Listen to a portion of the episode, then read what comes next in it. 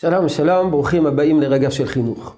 כי ידעתיו למען אשר יצווה את בניו ואת ביתו אחריו ושמרו דרך השם לעשות צדקה ומשפט. לפי המשך חוכמה, זה המקור מן התורה למצוות חינוך. הקדוש ברוך הוא בוחר באברהם למען אשר יצווה את בניו ואת ביתו אחריו. על מנת שיחנך אותם לדרך השם ולעשות צדקה ומשפט. שאל אותי מישהו, ובצדק, אם זה כתוב בתורה, אז מדוע זה לא נמנע במניין המצוות? למה אין לנו מצווה בין תרי"ג מצוות?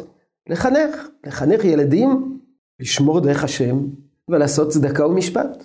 שתי תשובות. תשובה ראשונה, מונים במצווה, במניין המצוות, אך ורק מצוות שנוסחו בלשון ציווי. כי ידעתיו למען אשר יצווה את בניו ואת ביתו אחריו, לא נאמר בלשון ציווי. לכן לא נמנע במניין המצוות.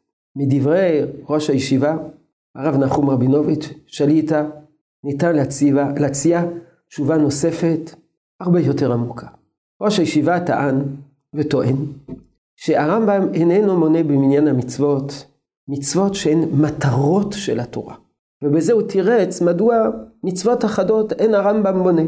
כאילו אינן מצוות ספציפיות, אלא אלו מטרות, אפשר לומר מטרות על של התורה.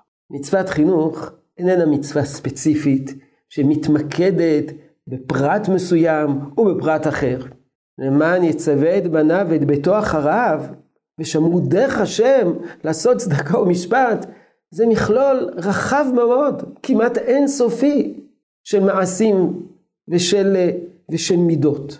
זה מטרת על, זה גם נוסח באופן כזה בתורה. כי ידעתיו למען, למען זה מונח שפותח מטרה, למען אשר יצווה את בניו ואת ביתו אחריו ושמרו דרך השם לעשות צדקה ומשפט. למדנו איפה שחינוך, חינוך ילדים לתורה ולמצוות ולמידות ולדרך ארץ, איננה אך ורק מצווה דרישה ספציפית. זו מטרת על. עם ישראל נבחר, או נאמר יותר מזה, אברהם אבינו נבחר לא רק בגלל עצמו, אלא בגלל שעומד להקים עם שבוחר בדרך חינוכית מסוימת, שתונחל מדור לדור, מאב לבן ומבן לנכד.